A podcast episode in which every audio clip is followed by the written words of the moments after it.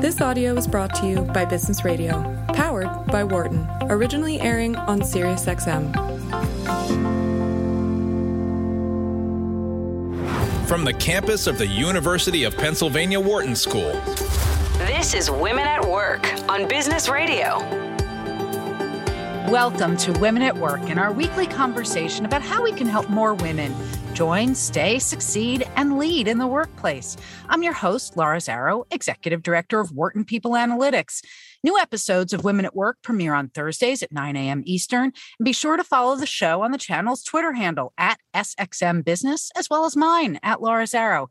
And don't forget that our podcast is available to you 24 7 wherever you get yours. Just search on Women at Work and me, Laura Zarrow, and you'll find us. And speaking of 24 7, we're talking about working moms today, the people who never stop, the unique challenges we face, and how we as moms and employers can construct more sustainable approaches to this essential long term challenge. And we have the perfect guest today to help us in this process. Dr. Whitney Casares is the author of The Working Mom Blueprint Winning at Parenting Without Losing Yourself. Whitney is a Stanford University trained pediatrician with a Master of Public Health in Maternal and Child Health from the University of California, Berkeley, and a journalism degree from California Polytechnic State University. She's got a website, modernmommydoc.com, where you can find lots of information about handling work and motherhood, and where you can listen to episodes of her Modern Mommy podcast. So, with that, Whitney, welcome to Women at Work. Oh, thank you so much for having me. It's my pleasure to be here. Oh, it's our pleasure as well. So, when I saw the title of the book, The Working Mom Blueprint, one of the things it made me think of is, you know, for me, I care about helping women in the workplace, but I'm also a working mom. So, I want to know how much of your writing this was because you live this or because you got tuned into working moms through your own work as a pediatrician? Yeah, really both simultaneously. I mean, I was one of those people before I became a mom who really felt like there's no limit, there is no glass ceiling. My mom taught me like lean all the way in, sister, like go for it. And so I believe that mantra. I rose to the top. I was in an executive leadership position within my practice. And then I had my first daughter, and she really took me for a spin. You know, she was a difficult baby, she was colicky.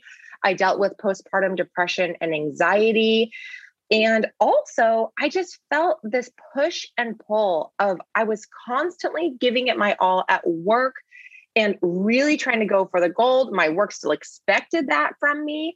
And then I would feel guilty that I wasn't doing everything that I should be doing as a mom, that I was quote unquote a bad mom. So then I would really give it my all in the mom department. And then I would feel like I wasn't being a good doctor anymore, a good employee, that I was kind of like a lifestyle business person. And so then I would swing the other way. And I found myself on this pendulum and really feeling conflicted about 99% of the time and having competing interests. And then I started talking about it in my clinical world in pediatric practice because I still practice private practice pediatrics in Portland and I'm that type of person that when I'm in the office, I'm always talking about kind of just life experiences and what's going on and building rapport. And these moms kept on coming to me with this exact same idea of conflict. And they might not have the same kind of extreme child that my daughter ended up being. She has a pretty severe anxiety disorder and sensory processing issues but they still had this feeling of, I feel like I'm supposed to do it all. And yet I feel like I'm hardly ever doing anything well. And you spoke to this idea in the very beginning of 24 7, feeling like they needed to be on and 100% 24 7 in all areas of their life to be successful. And as you say that, it's like it sounds crazy, yet I've lived it. And all the moms I know live it and yes. especially the ones who are working outside of the home because there's a whether it's the demand of having to bring in an income or and or the drive to have a fulfilling meaningful dynamic work life um, the expectations of ourselves and the expectations around us like we don't know how to calibrate it um, to get either of it under control. So you're seeing this simultaneously in yourself and in the moms whose babies you're treating. Exactly. Exactly. And it's only getting worse, I think, as we have more social media presence that says, like, you know, really go for it. Um, when the pandemic hit, I think people really felt like on overload, which is why I think we saw a lot of these moms just go like, forget it, uncle, I can't do it anymore, you know? Um, and and yes, just this feeling of I need to be all things to all people all the time. Um, and I think we as as women, we're kind of trained to be, at least I was trained to be like people pleasers, to be the type of person who doesn't say no to anything. I know in my own upbringing, there was a lot of talk about grit and about persistence and about, you know, really, if you believe in something, then you're all out, you're committed to it. And so I am trying to challenge women to say, maybe what we should do is figure out what are our top five priorities? What are the things that we care the most about that we want to put 100% effort into? And then what are the things we need to just let go or have actual like selective mediocrity around like say purposefully intentionally i'm going to do this badly or like a t-shirt that says i embrace selective mediocrity um so I want to back up for a minute because there was a lot in what you just said. And I think some important and complex ideas that I want to unpack a little bit with you. So, one, because I don't want this to get oversimplified, is um, you're younger than I am, and I can't tell you how overjoyed I am to hear that you were raised with the idea of go for it, lean in, that expectation that you could shoot for the moon and actually reach it. Um, and at the same time, part of what you're saying now is that that same mentality is part of why we go for everything at that level. And you're saying, you know, maybe we shouldn't go for it all. Is it about ratcheting back our professional ambition or is it about selecting where attention goes? I think it's about selecting where attention goes. And Sheryl Sandberg and Lean In, I have absolutely no beef with them. I think that was necessary at that time. Enormously. And like, yes, and like all big movements, you, the pendulum has to be swing really far to one side to get people's attention and to get people motivated, to get people really on board. And so I feel like at the time that she wrote the book, it was really this call to arms for women to say, no, you deserve a place in the workforce. You belong there. And here's this like way to do it. It might be that you have to kind of like play by the boys' rules, but you need to do it that way because those are the rules by which corporations play. And so I think there was a super important value to what she mm-hmm. wrote at that time. I think now I have the privilege, my generation has the privilege of being able to say, those really industrious women put in all of that effort on our behalf so that now I do get to say, when are the moments that I want to lean in or that I want to lean out? How can I encourage my employer to be able to see me as a whole person, not just as an employee? Um, when are the times where I really should go for it? I still have so much ambition. My partner, no one can see me, but I'm pointing behind me to my office mate my my my partner always looks at me and goes, "Winnie, you are the most ambitious person that I have ever met."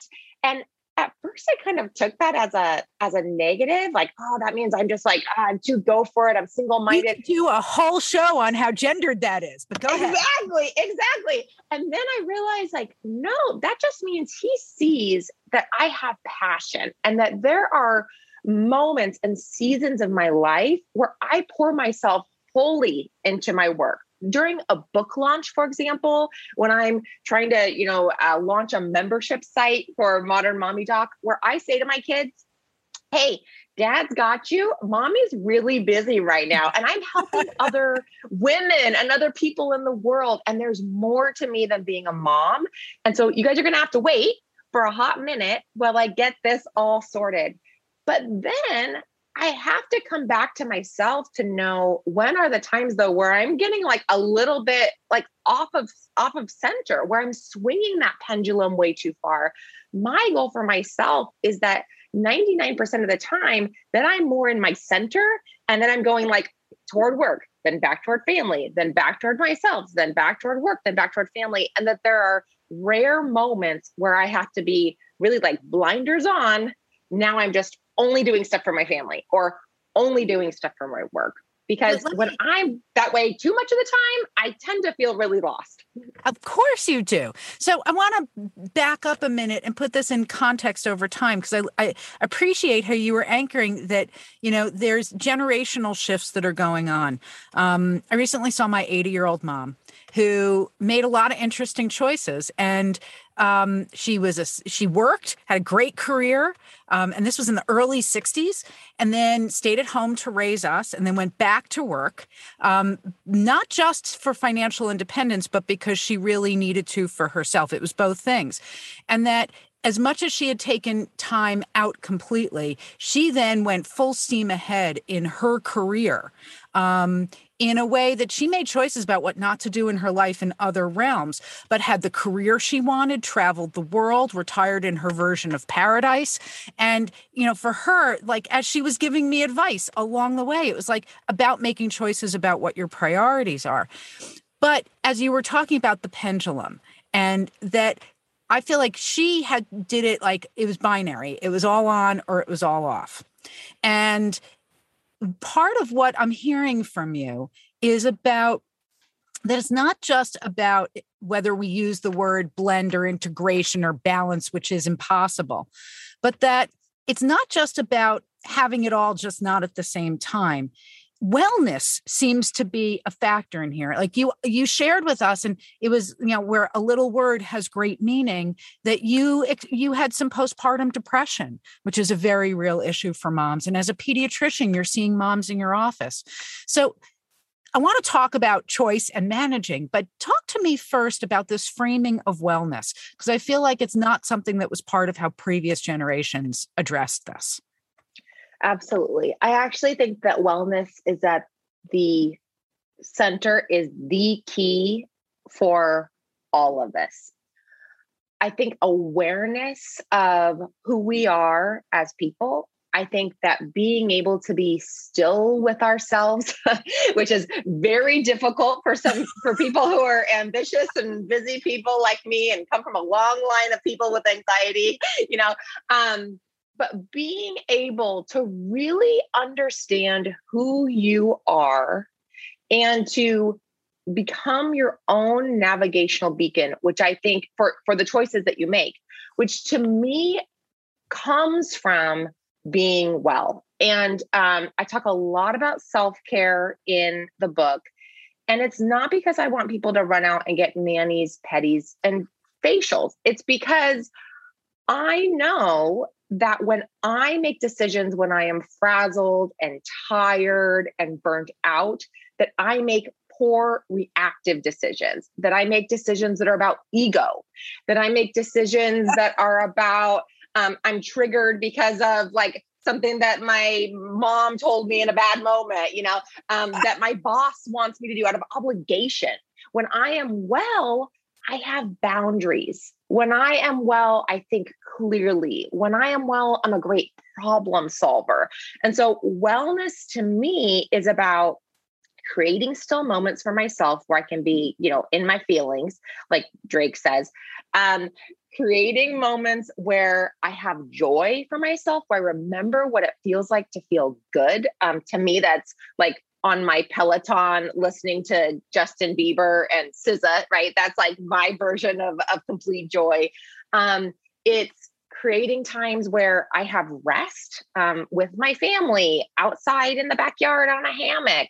Um, and then it's also creating times, creating systems in my life where I have where I have routines, where I go to bed at a time that allows me to get seven to eight hours of rest as opposed to five hours of rest, that I nourish myself in a way that's going to give me energy. So, wellness to me is about that physical part and that mental part. But at the end of the day, it's about being able to be still and knowing in myself enough to create those spaces so that when I'm making decisions and making choices in my life, it's coming from a place of grounding versus a place of being scattered.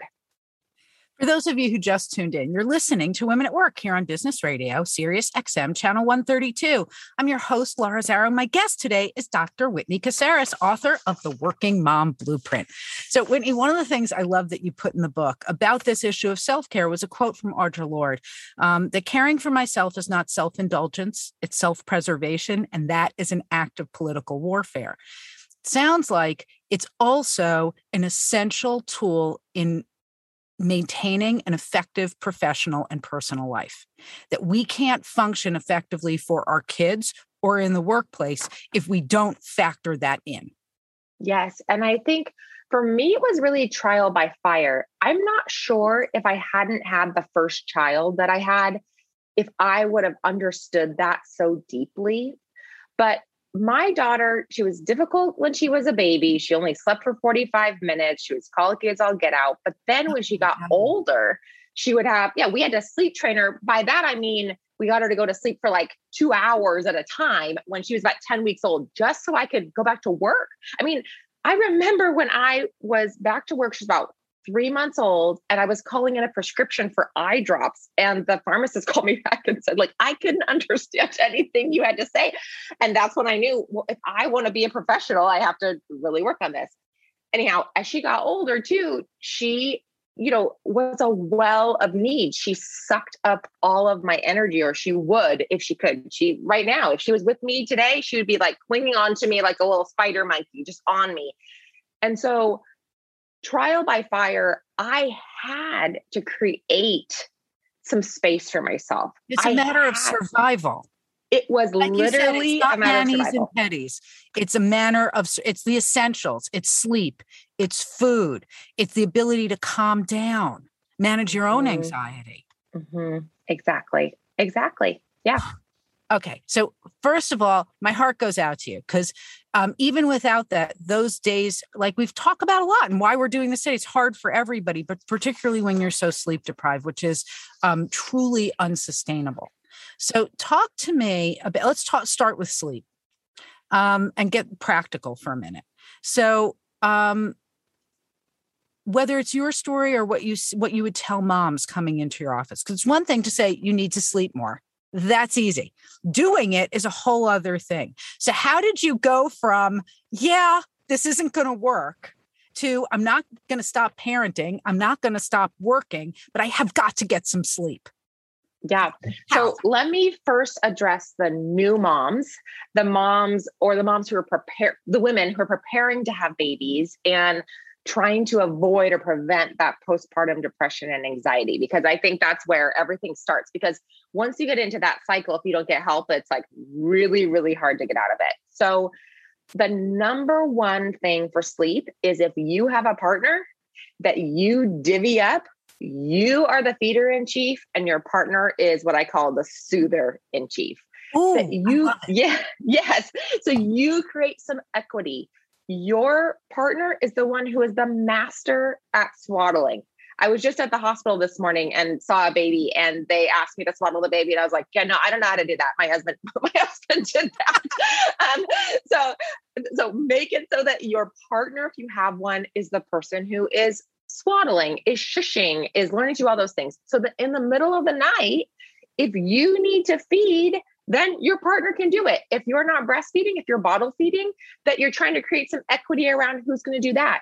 If you don't have a partner that you're getting other people in your village that are coming to do that or that instead of buying a fancy crib and fancy nursery stuff and putting that on your registry that you put getting a doula on your registry or getting some education about soothing on your registry so that that way you just have other people other resources that can help you in the middle of the night So before you go on, because right there, there's a challenge that I know I experienced and I've seen it and read about it for a lot of moms. Mhm. There's the combination of that sense of duty, compulsion. Am I not being a good mom if I don't do that stuff?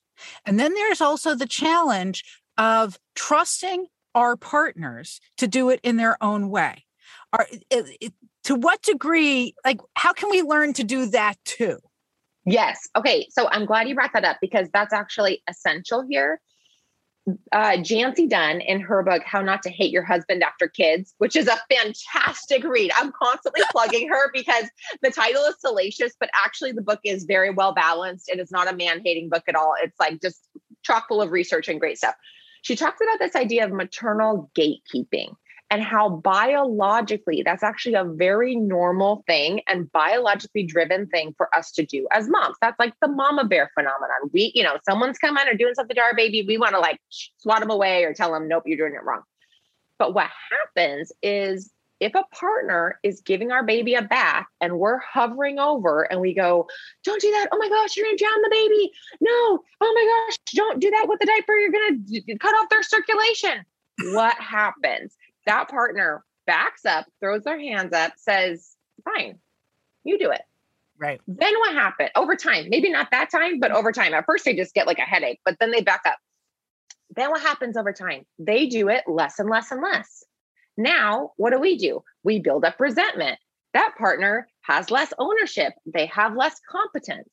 So, what I like to encourage people to do is actually what Eve Rodsky talks about in her book, Fair Play, yes. which is have a minimum standard of care for these tasks, for these responsibilities. Talk through. If you don't like the way that your partner does it, talk through and say, listen, I know you're going to do it in a different way. Here's like the two or three things that I just, that I care the most about.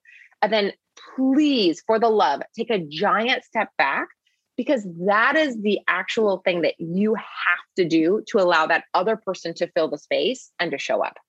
And because we need them to show up and we want them to be engaged partners, which also means being engaged parents, benefits our kids too.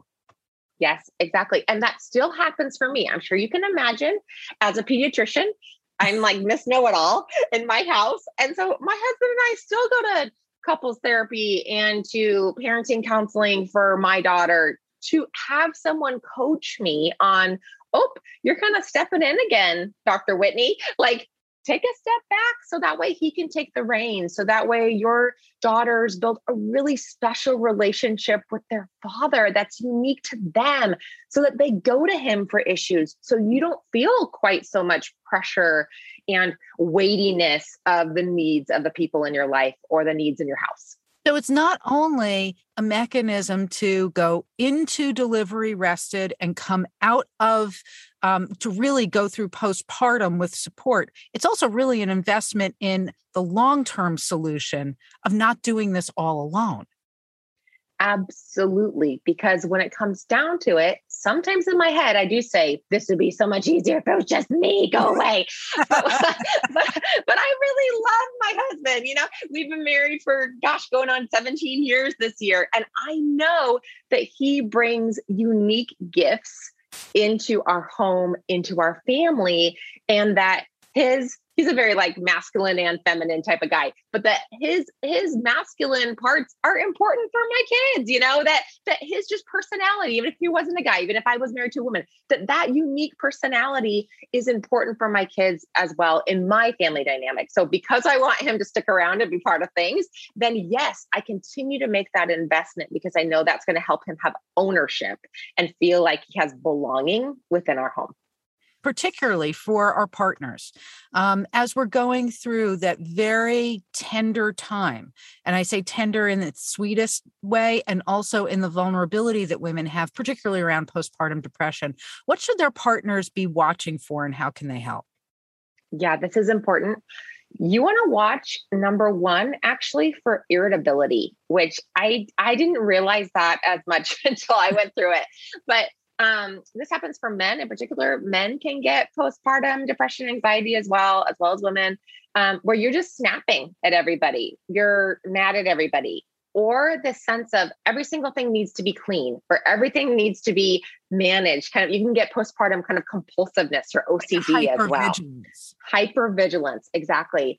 The other is you know, excessive teariness, it's excessive emotion. It's normal to have the ups and downs. You have lots of hormonal shifts that happen, especially in the first weeks to months of having a baby. But if your partner is constantly just on the couch crying, their hands in their their their head in their hands, that means there is something up.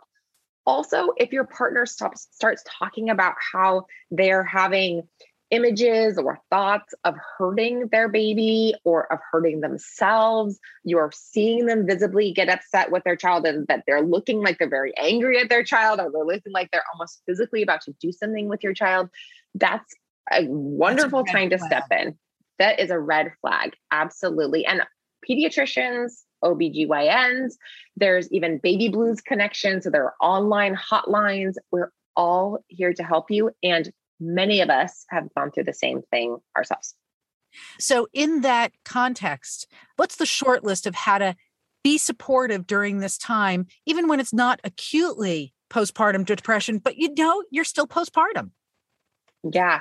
Um, so, number one is using compassionate assertiveness in your conversations. And this is true like both ways. It goes from, you know, the mom to the other partner and the partner back. So just compassionate assertiveness means that you are being empathetic in your conversation, that you're pointing out first, I'm wondering if you're feeling frustrated.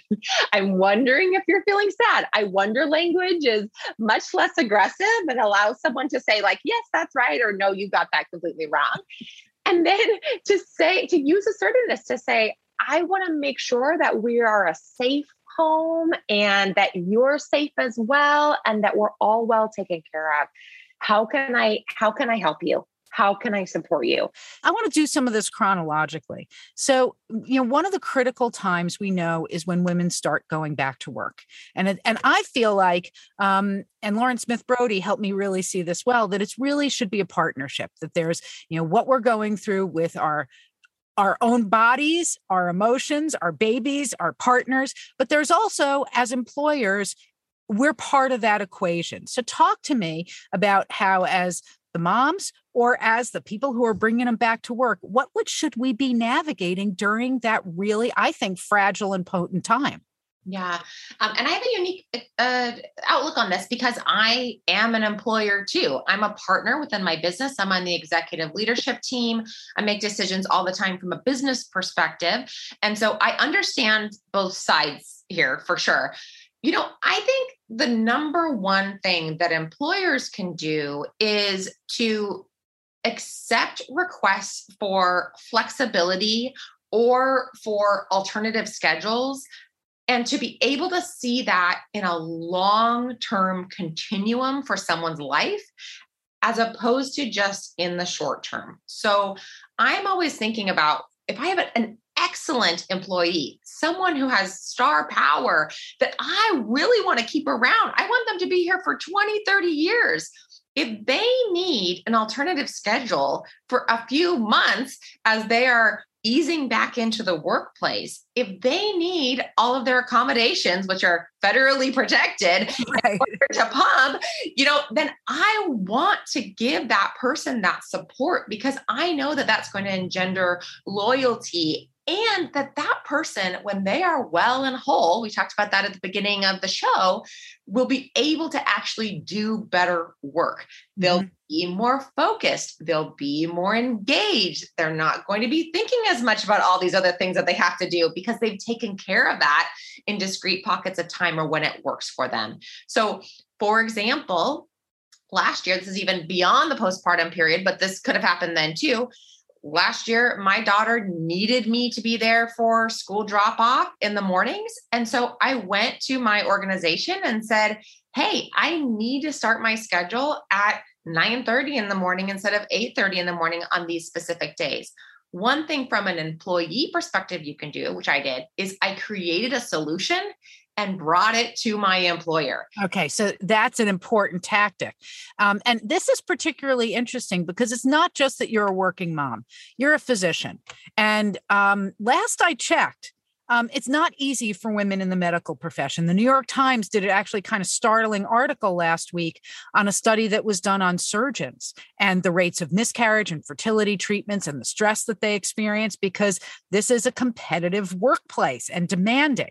Um, so, in that context, um, how did what did you learn that we could help other people navigate it when it sounds like the people they report to may not be as open to flexibility. Mm-hmm. Um, I think in terms of the breastfeeding and pumping I think you really do have to remind people and take them to task on what your rights are and show up for that. Um, I learned that I had to be vocal about in order to like, yes, I could squeeze out a few drops of milk in, you know, two minutes, but in order to be relaxed enough to actually get the amount of milk that I needed to feed my baby, I need a full 30 minutes. I have to like get in the zone. I need to. Please, it's a it's a project just to close the door and attach the gizmos.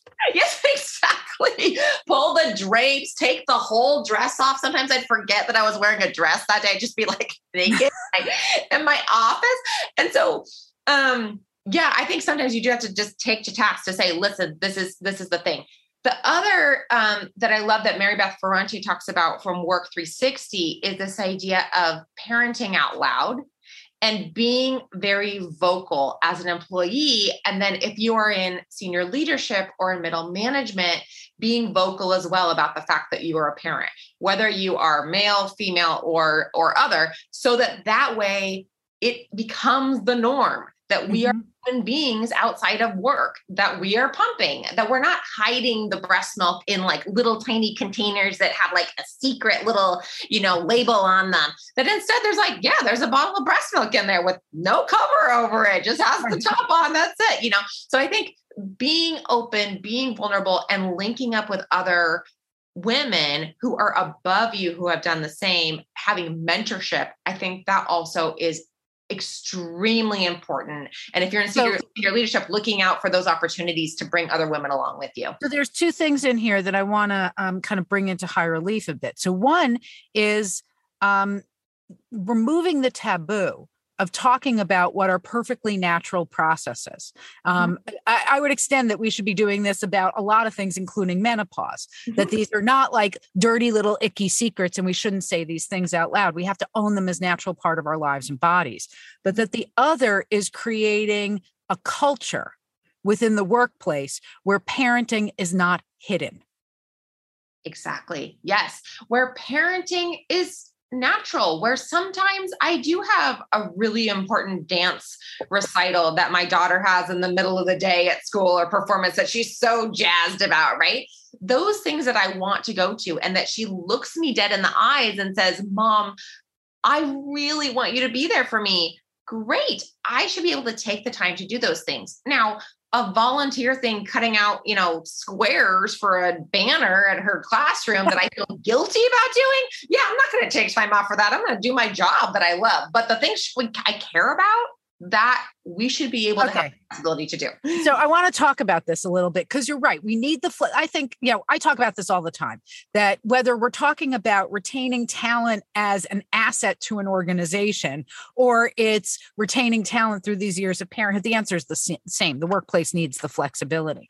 Um, but what you're talking about is also sounds like um, it's about discerning when and how we make those choices um, to cross those boundaries between work and pro- and our personal lives um, and what the criteria is for making those choices.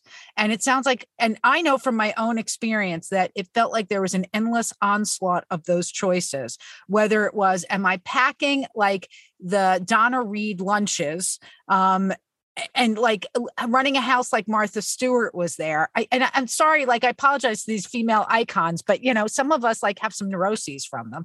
Um, or is it about what you attended school, the pressure from other parents, the pressure from work? Um, talk to me more about navigating this in a sustainable way. Yeah. Um, so one is I think be really, really upfront in the school realm with your parents, teachers, and caregivers so they know where you are. Like every single caregiver at my kids' schools knows that I'm a doctor, I'm a pediatrician, and I'm not rude about it. Like I don't have time for you, but I'm just very much like, listen, I work. I can't, no, I can't come to a meeting at 10 o'clock in the morning for a parent teacher conference. You know, like it's got to be at seven. Sorry, right. you know, um, or or write me an email. You know, um, the the other is I do encourage working parents to volunteer, um, but not for the sake actually of cutting out the squares for the banner for the classroom. I encourage them to volunteer so that they have like it, I'd look into the classroom to see what's happening for their kids. I'm talking about like once or twice, you know, right.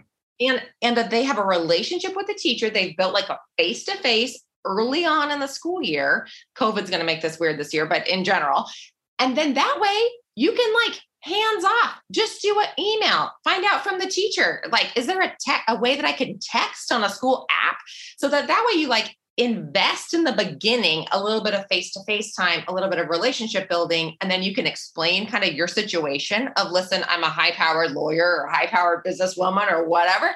And then say, you know, like I'm clearly obviously very invested in my child's education and their well being here at school. And also, I got a busy job. So if we can figure out a way to communicate that's going to make it easy for me and you, that would be awesome. It also sounds like I, I, felt this then, and all of a sudden you're giving me a new way of thinking about it. That it's the culture around parent involvement that has not adapted to include working moms.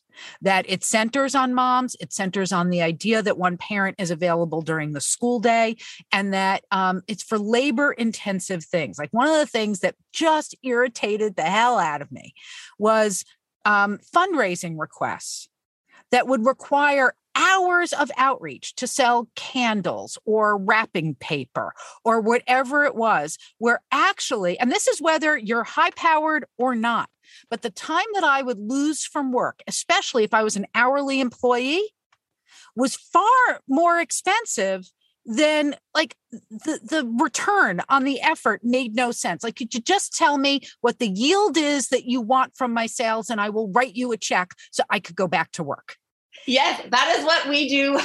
the fun run for my kids. I just write in like 10 names and I write them a check for 30 bucks. I, don't have time. That's selective mediocrity. That is going, I, I don't care. My kid shouldn't have to not get the t-shirt because I don't want to spend five hours calling every relative because I need to write an article for the New York Times or because I need to go see a patient or because I have a job at a grocery store and I need to make ends meet and I need to go do that work, you know, whatever. And if you're going to put pressure on those five hours of calls in your life, maybe it's to get somebody to help babysit or pick the kids up from school when you're with a patient.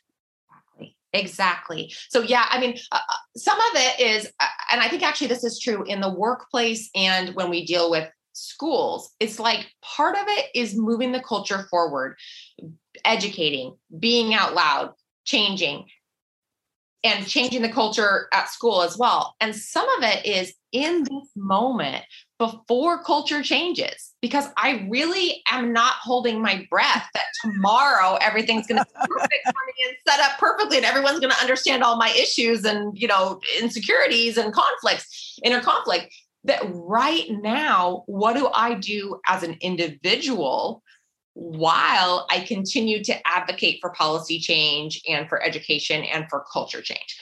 In the meantime, what do I do to make it work without feeling guilty? Because I know that when I think about what are my top five priorities, my kids' school fundraiser is not on there. You know, it's not included on there.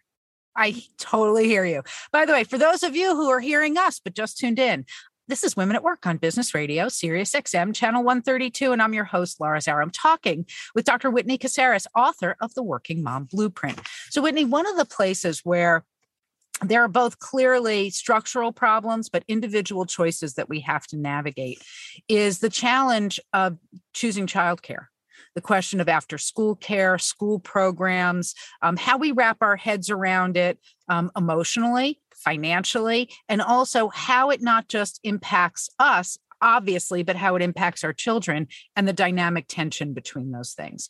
Um, I know you wrote about this in the book. Can you share a little bit with us um, to tune us into how to navigate something so complex and fraught with problems? Yeah, I mean, this is one that is so much about trade offs and benefits for each individual family because I don't think there is a perfect childcare situation, especially in the early years. The if you do a nanny, it's usually very expensive. If you have daycare, then you have to deal with the kids getting sick more, and maybe the drop off and pickup isn't as flexible. So I like to think about this like a little pros and cons chart for every single family to say what are the things that matter most to you? What are your what are the things that are deal breakers for you? For me it's the flexibility. I needed that to be there because sometimes I have a late patient. Um, for me it's my kids not getting sick. I need to make sure my kids aren't sick because that costs me more. Um, but for other people, it's the it's the consistency of they want to have a daycare center or a childcare center where if maybe a provider sick, they don't have to rush home, or where they have the social input from the other kids that are going to be there, or they like that they're there on holidays or whatnot. So I think it's it's very in, in individual. In the book, we do go through each of the options, pros and cons, and put a chart in there for folks. Um, the other thing that I'm always encouraging people, especially in the early years and before they have their babies, is if you are planning on doing individual care, so an in home nanny, um, or even honestly for daycare centers at this point, usually I don't want to drive the fear of God into people, but this is one where planning ahead does matter. And that if you want to have someone who's really quality as um, for a childcare center, usually it's about six months in advance that you have to start thinking about it, interviewing, and or putting in your applications. That said, if you get in a pickle, like I have a ton this year, having some grace for yourself and maybe that person who's going to have to be a pitch hitter for you for a little while and just like okay that's where all that self-care comes in and like you know getting okay with your feelings to help with the anxiety um you know life happens, things happen, right? But if you're trying to make it so that you have childcare that's sustainable and works for you, usually planning about six months ahead is is a good plan. And then again, no childcare situation is perfect or necessarily better than the other. Um, I think it's all about just trade offs and benefits.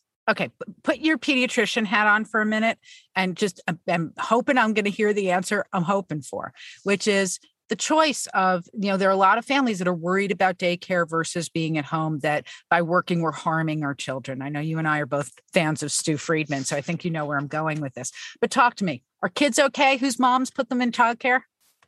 100% let me say it again for the people in the back. 100% in fact when parents are at home with their kids but not really conscious or aware of them and they're like kind of distracted and doing things when they're around their kids that is worse for their kids than if you are gone doing work away separately discreet and then come back and spend quality time with your children.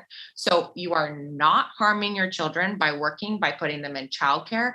In fact they're a huge benefits for them having other people in their village, for them learning another style, for the flexibility that they get. Also, just to remember, mama, like I want to say this so clearly you are a shining example for your kids when you work of contribution to the world, of passion, of resilience, of problem solving, of teamwork. I mean, I talk about my business all the time with my kids and they're learning those hard earned lessons that I'm learning along with me. And so um the best gift that you can give to your kids is to be you authentically with them versus you trying to be somebody else. And that includes in my family and so many other families, childcare. And you should not feel guilty about that for one second because your kids are not harmed by that at all. In fact, in a lot of cases, they do better for it. I and I think it was Stew who either told me about this study or did it that um, adult children who had working moms were actually self-report as happier in the long run. Yeah, I mean, here's the thing: I'm trying to raise my children to be adults. Like that I, is the point. that is the point. I'm trying to raise my kids to be happy, healthy, not even just happy, to be resilient 35 year olds, independent, high functioning. Exactly. Who know their place in the world and feel very secure in that place in the world. And so to do that, I don't need to helicopter around them 24 7. In fact, I need to give them experiences where they have a little bit of discomfort and they have to deal with that. I have to give them experiences where, you know, I I drop them off at the childcare center and they maybe have a tiny tear in their eye and I do too and I say, "Hey, I love you so much. Mommy's going to see you later. You're going to do great." And then guess what happens 2 days later? They're like, "Peace out. See you, mom." Like they don't want anything to do with me. So, uh, yeah. So part of raising adults is giving our kids opportunities to grow and to see that they can do hard things and um and to see that they can have flexibility and to see that um that that they are not dependent on me being with them wholly 100% to be okay. And so I think for working moms it's important to remember that that that we're giving our kids an amazing gift by working.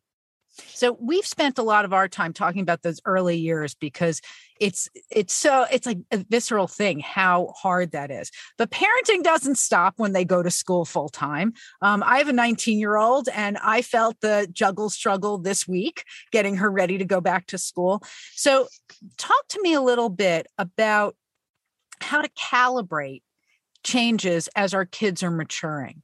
That um, is it that you know, back to the idea that we can't do, you can have it all just not at the same time. In the rhythm of how our children grow, um, is it a daily balance, a yearly change in how we shift when we when we should be prepared that they need us and when we can, you know, get little pieces of our own lives back more? Yeah.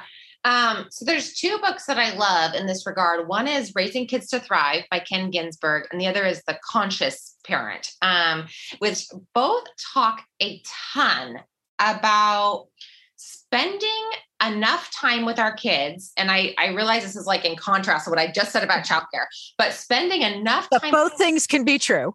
Both things can be true. Enough quality time with our kids that we know them and are aware enough of who they are and of what they need from us.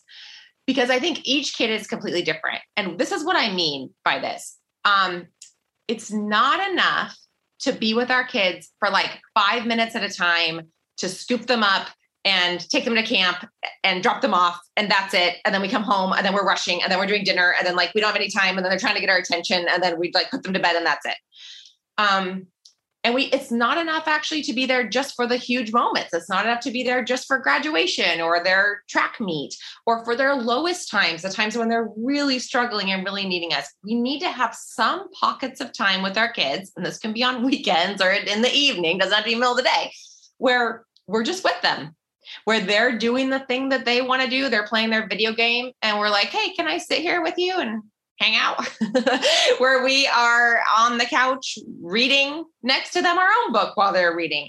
Those times when our kids pop up and ask us questions that say like hey i had this thing with my friend. Hey this happened at school today.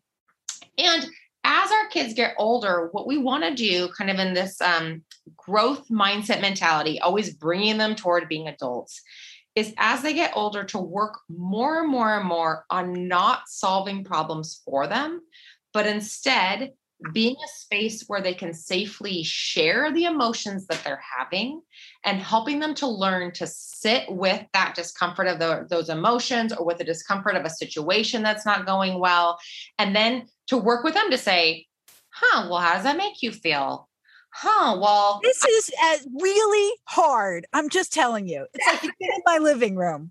It is, it is extremely hard, even for me with my eight year old. I mean, she goes like, could you hear and watch this spirit riding free show? I'm like, oh no, I don't, but I'm going to, you know, like I don't. So yes, it is really hard. And it's really hard not to jump in with the solution. That's the thing. It's and it's interesting how you're reminding us that the whole the long term goal is their independence and i think it comes from a place of concern like you said the mama bear programming and also some guilt as to how actively and fully can we parent protect them solve the problems where it's a we have to get out of their way so that they can solve them themselves but it's if i'm understanding you and and it's bringing back all these memories that when we just hold still next to them they can come to us when they need us and otherwise they just know we're there. Is that really like at the heart of it? That's at the heart of it. It's it's that